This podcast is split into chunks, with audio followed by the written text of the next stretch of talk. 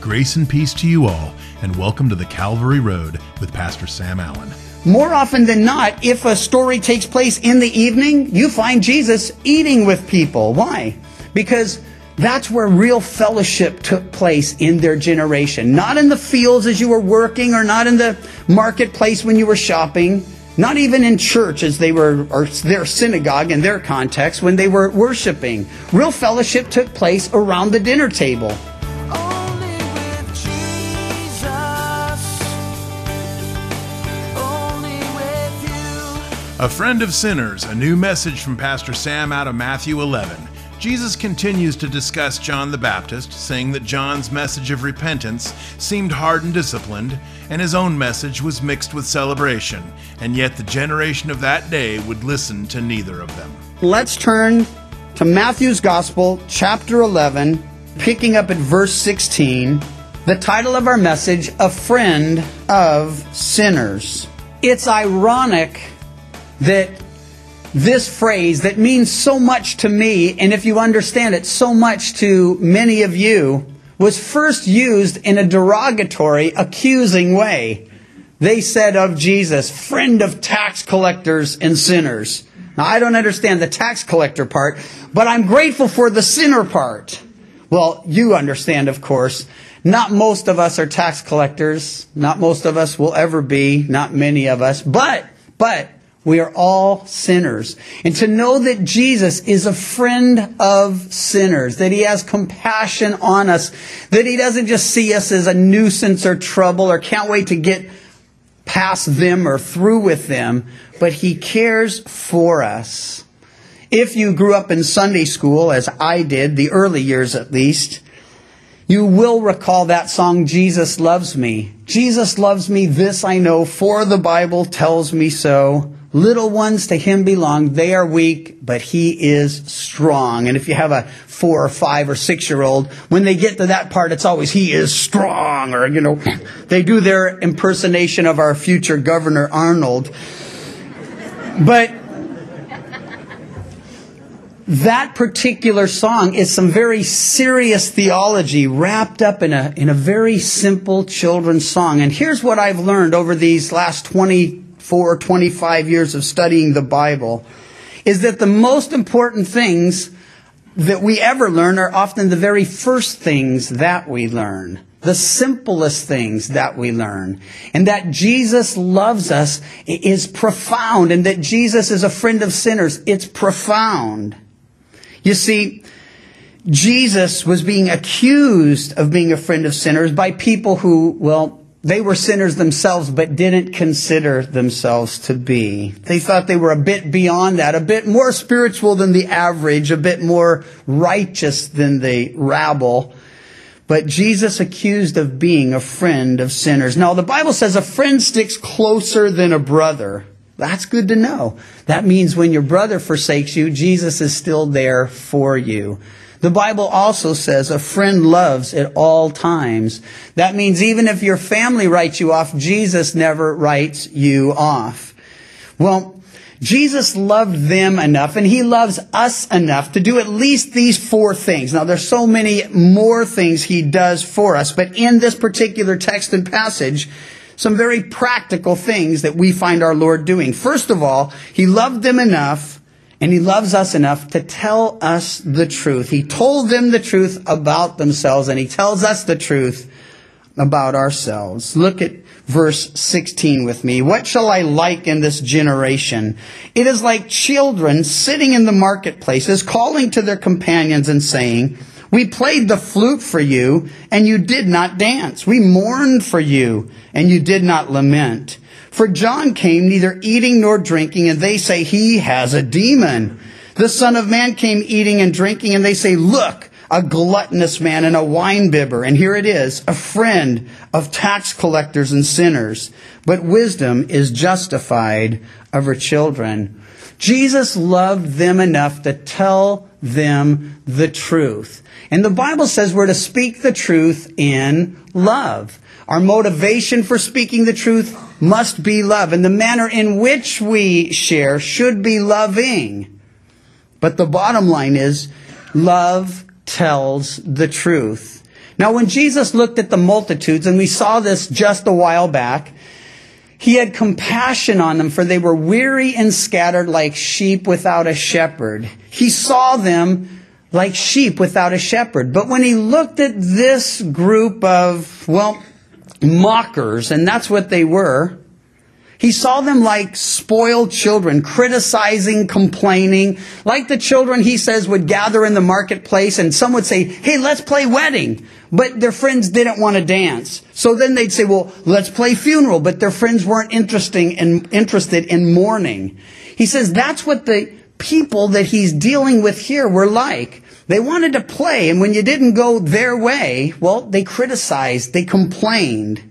Now, he applies this whole thing in a very profound way. He says, and we read it already, John came neither eating nor drinking, and they say he has a demon. Now, John, if you're unfamiliar with him, and many of you have been studying through Matthew with us, John the Baptist was more into fasting than feasting. He wasn't all that gregarious. He wasn't what we would call a people person. Now, that didn't mean he didn't love people, or care for him, or have a ministry to him. It just means he was more, well, to himself. He lived out in the desert, kind of a nomad, dressed a little funny. We talked about his diet a couple weeks ago, wild locust and honey. And so, you know, not many people coming over for dinner. What are you having tonight, John? More wild locusts. Pass, you know. And then there was that whole word thing. You remember. You'd say, hey, how's it going, John? Or what's up? And he'd say, repent. Well, you know, not that many people are going to keep coming by if that's all you got to say. By the way, when it comes to the word repent, I touched on this, I know, when we first saw John proclaim it. It was the first word out of Jesus' mouth after his baptism and as he came out and began his public ministry. Repent. It's an important word in the gospel because you can't possibly believe unless you turn from unbelief. That's what it means to repent, to turn from your unbelief to belief. You can't really walk in the light if you're continuing to walk in darkness. So that's what it means to repent, to turn from the darkness and walk in the light. You can't walk in the truth and in deception at the same time. So you turn from deception and you walk in the truth. And so it is. John called them to repent, and it didn't make him the most popular guy in town. Now, I think that those who were evaluating him, though, criticizing him, condemning him, went a bit overboard. I mean, think about a society where being sober-minded and serious would, in their minds, constitute some kind of demonic possession. I can't even begin to imagine how bizarre that would have sounded to John or to Jesus. But it's interesting, Jesus makes no defense of John, nor does he defend himself against the absurd charges they make toward him. Why? Because they were so absurd, no one thinking rightly would have possibly believed them.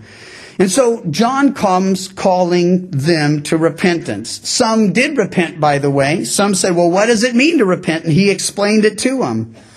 But he says, John, neither eating nor drinking, they say he has a demon. The Son of Man, one of Jesus' favorite titles for himself, right out of the book of Daniel, definitely a messianic title, says he came eating and drinking, and they say, look, a gluttonous man and wine-bibber, a friend of tax collectors and sinners, but wisdom is justified by her children. Now, Jesus was a people person. He was more into feasting than fasting. Not that he didn't fast. Oh, he did. But more often than not, if a story takes place in the evening, you find Jesus eating with people. Why? Because that's where real fellowship took place in their generation. Not in the fields as you were working, or not in the marketplace when you were shopping, not even in church as they were, or their synagogue in their context when they were worshiping. Real fellowship took place around the dinner table. And so they would spend hours eating together and conversing. There was no radio in the background. There was no television show to catch in a few minutes. So they fellowshiped. There was intimacy. There was communion. There was a connection. There was a sense of family and community that we're losing it, and you know that. But Jesus, you find him in the midst of people, and it turns out that Jesus was just as comfortable or more comfortable in a group of sinners that knew they were sinners than in a group of sinners that didn't know they were sinners, you see. Everywhere Jesus went, he had to fellowship with sinners because that's all he had. That's all the planet is, you see. And so Jesus, accused of being, well, one who overindulged, ate too much, drank too much, drank and ate to excess. Now, Jesus doesn't address it or defend himself, which to me says those are absurd charges. As much as that John was demon-possessed, that Jesus was a glutton and drunkard, it's just not going to play out. And while we don't have anybody here today that was there that day, no one is reporting this kind of thing except the enemies of Jesus. And you know one thing I've learned over the years? Sometimes you can learn more about a person by what their enemies say about them than what their friends say. And these guys, having no real accusations to make, come up with these absurd accusations. Well, Jesus would have said, if he had to plead, you know better, to the first charges. And to the last, friend of tax collectors and sinners, well, he would have certainly copped to that. No problem. No contest. Absolutely guilty. I love tax collectors. I love sinners. I'm a friend to and of tax collectors and a friend of sinners. Well, in any case, we begin all this looking at Jesus' rejection. And that's what happens in those first verses. Jesus tells the truth to people that are rejecting him, not because he's angry or frustrated, but because they needed to know the truth. The multitudes, sheep without a shepherd. The mockers, spoiled children, criticizing and complaining. Then he goes on in the next few verses, verses 20 through 24, to warn them that with knowledge and privilege comes responsibility. We all know the principle, to whom much is given, much will be required. And that's what he says as you look there into verse 20. He began to upbraid the cities in which most of his mighty works had been done, because they did not repent. See, there's that word again. Even though Jesus was so different than John in mannerisms and his outward appearance and manifestation of who he was, they had a common mission and a common message, and that was to call people to turn from sin and to turn to Jesus. The one difference, of course, is John was pointing people to Jesus. Jesus was drawing people to himself. Now, years ago, I heard a story of these painters, and it kind of applies. We've been doing some painting, and it came to mind, but they were a little bit unethical in their painting. They would actually water down their paints, and so what happened is they were painting a house, and just a real nice little old lady, and they paint her house, and they water down the paint as they always do. And that night, one of them woke up to what he thought was like sort of a heavenly visitation, and it said something to him and freaked him out, and he put the sheets over his head and went back to sleep. And then he thought, oh, it was just a bad dream. And then the next night, same thing happened, but it happened to his brother. Well, neither of them told each other, and the third night happened to both of them. And so they got together, and they were freaking out. I mean, they came to the house in the morning. They tell the little old lady, hey, we got to repaint your house. And she's like, repaint my house? You fellas did a wonderful job. No, we really didn't. We thinned down the paint, and we're really sorry, and we got to repaint your house. And she's like, well, why do you want to repaint? I mean, what caused the change? And they said, well, in the middle of the night, we had this heavenly visitation, and this angel stood over us and said, repaint, thinners! In any case, the message is simple. We're not called to repaint, but we are called to repent. And it's important that we realize as Christians, when we share the good news that Jesus died for our sins, that he was buried, that he rose again, that the need to repent is sort of built into all of that. If he died for our sins, then we have to admit and confess we're sinners, and we need to be willing to turn from our sin and turn to him. And so it's a word that needs to be in our vocabulary. And I think we want to use it probably more the way Jesus did, than maybe how John the Baptist did. But hey, whatever God calls you to. There are some people that just need someone to get in their face. And there are people that God has fitted for that responsibility. But in any case, we know Jesus loves sinners because that's evident throughout Scripture. Jesus loves and is a friend of tax collectors and sinners. But note this, he will judge the unrepentant, and that's why he brings it up. He says he began to upbraid these cities in which most of his mighty works had been done because they did not repent. Now, the cities that he mentions here, and there are three, they sort of formed the nucleus around Capernaum, his headquarters, during the time of his Galilean ministry. And so what happens is that they had seen the miracles that Jesus was working. Now, we saw just a week or two ago, John the Baptist, the time of confusion, depression, he's in prison, he's starting to have some doubts, he sends some of his disciples to Jesus and says, "Are you the coming one, or should we look for another?" Jesus says, "Go back and tell him what you see." And we saw this earlier in the chapter. The blind receive their sight, the lame walk, the lepers are cleansed, the deaf hear, the dead are raised, and the poor have the gospel preached to them. Now, that was enough to comfort and console John the Baptist in prison. And it should have been enough to convict and convert those who were, well, and there were many, observing the miracles and yet attributing even those miracles to demonic activity. You see, they didn't just say of John, "He must be demon-possessed. Look how he lives. Look what he eats. Look how he acts. Listen to what he's saying." No, they accused Jesus of working by the power of Satan. By the way, that's called the blasphemy of the Holy Spirit. Attributing to God's work, or taking God's work and attributing that to Satan. Well, in any case, at this point, he begins to pronounce woes. And this is a word you really don't want the Lord speaking to you. See, woe to you. You don't want to hear it. It's sort of on a line of depart from me. You don't want to hear it. So woe to you, Chorazin, woe to you, Bethsaida, for if the mighty works which were done in you had been done in Tyre and Sidon, they would have repented long ago in sackcloth and ashes. But I say to you, it will be more tolerable for Tyre and Sidon in the day of judgment than for you. And you, Capernaum, who are exalted to heaven, will be brought down to Hades, for if the mighty works which were done in you had been done in Sodom, they would have remained until this day. But I say to you, it shall be more tolerable for the land of Sodom in the day of judgment than for you. Now, this speaks of their responsibility. They saw so much, they heard so much, they experienced so much.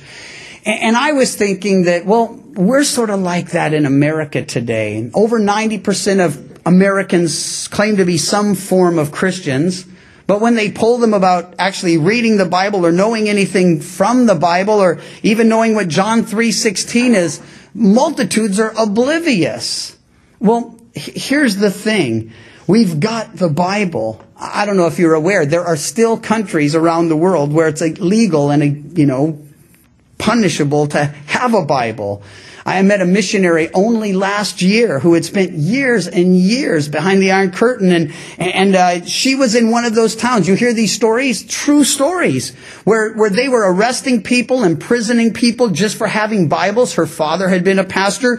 They took a Bible and they took every page out of it and passed it out and throughout the town. So everyone had one page of the Bible to memorize. And they would get together and they would whisper the word of God to one another, because to publicly proclaim it or read it out loud, well, you did so under peril of imprisonment or even death. And we're living in that kind of world. And here we have it. You know, the Bible's still a bestseller worldwide. Is that amazing? With all the Bibles that are given away, and we've given thousands, just our little church, thousands of Bibles over the years. But with all that are given away, all the ones that the Gideons put in hotel rooms, people are still just buying them. But the question is, are we reading them? And then are we obeying them? Not how many do we have, but are they doing us any good?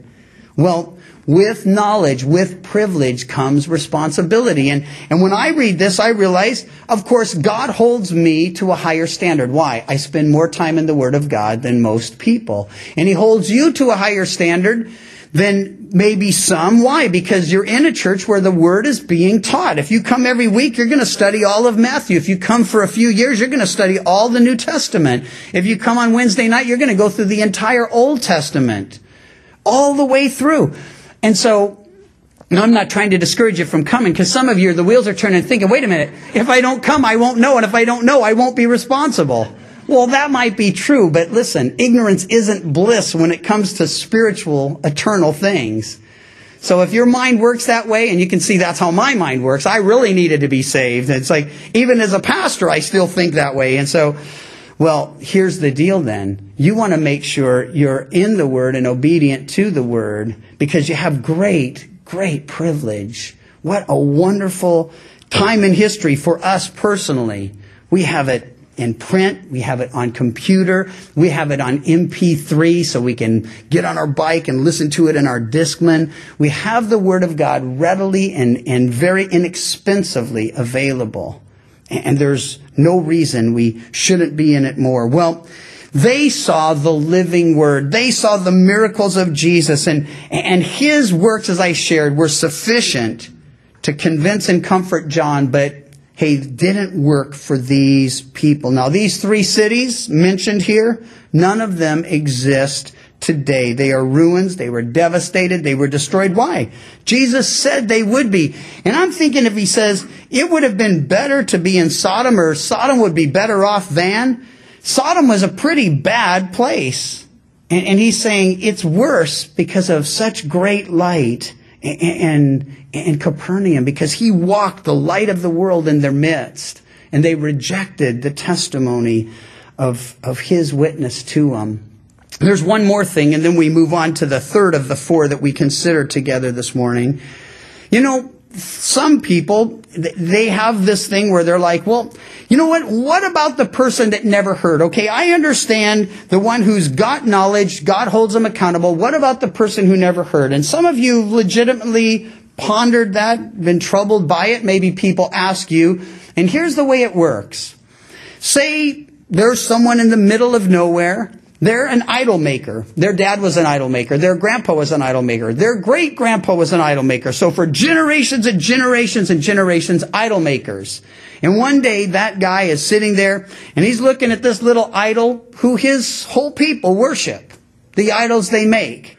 And he looks at it, and he thinks, you know, I made you. You didn't make me. And he thinks, if you don't exist unless I make you, I couldn't exist unless someone made me. I wonder who made me. Do you know the Bible says if a man searches for the Lord with all his heart, he'll find him? So in the middle of nowhere, with no Christian witness, with no missionary, with no Bible, someone could look up at the stars and say, you know, somebody had to have made them. And it had to be somebody bigger than all this in order to make this. Who are you? Where are you? What are you? Reveal yourself to me. Do you know the Bible promises that God will reveal himself to them? Now, how will he do it? If you talk to missionaries, they'll say, I got to go. You got to support me. I'm not saying we shouldn't do that.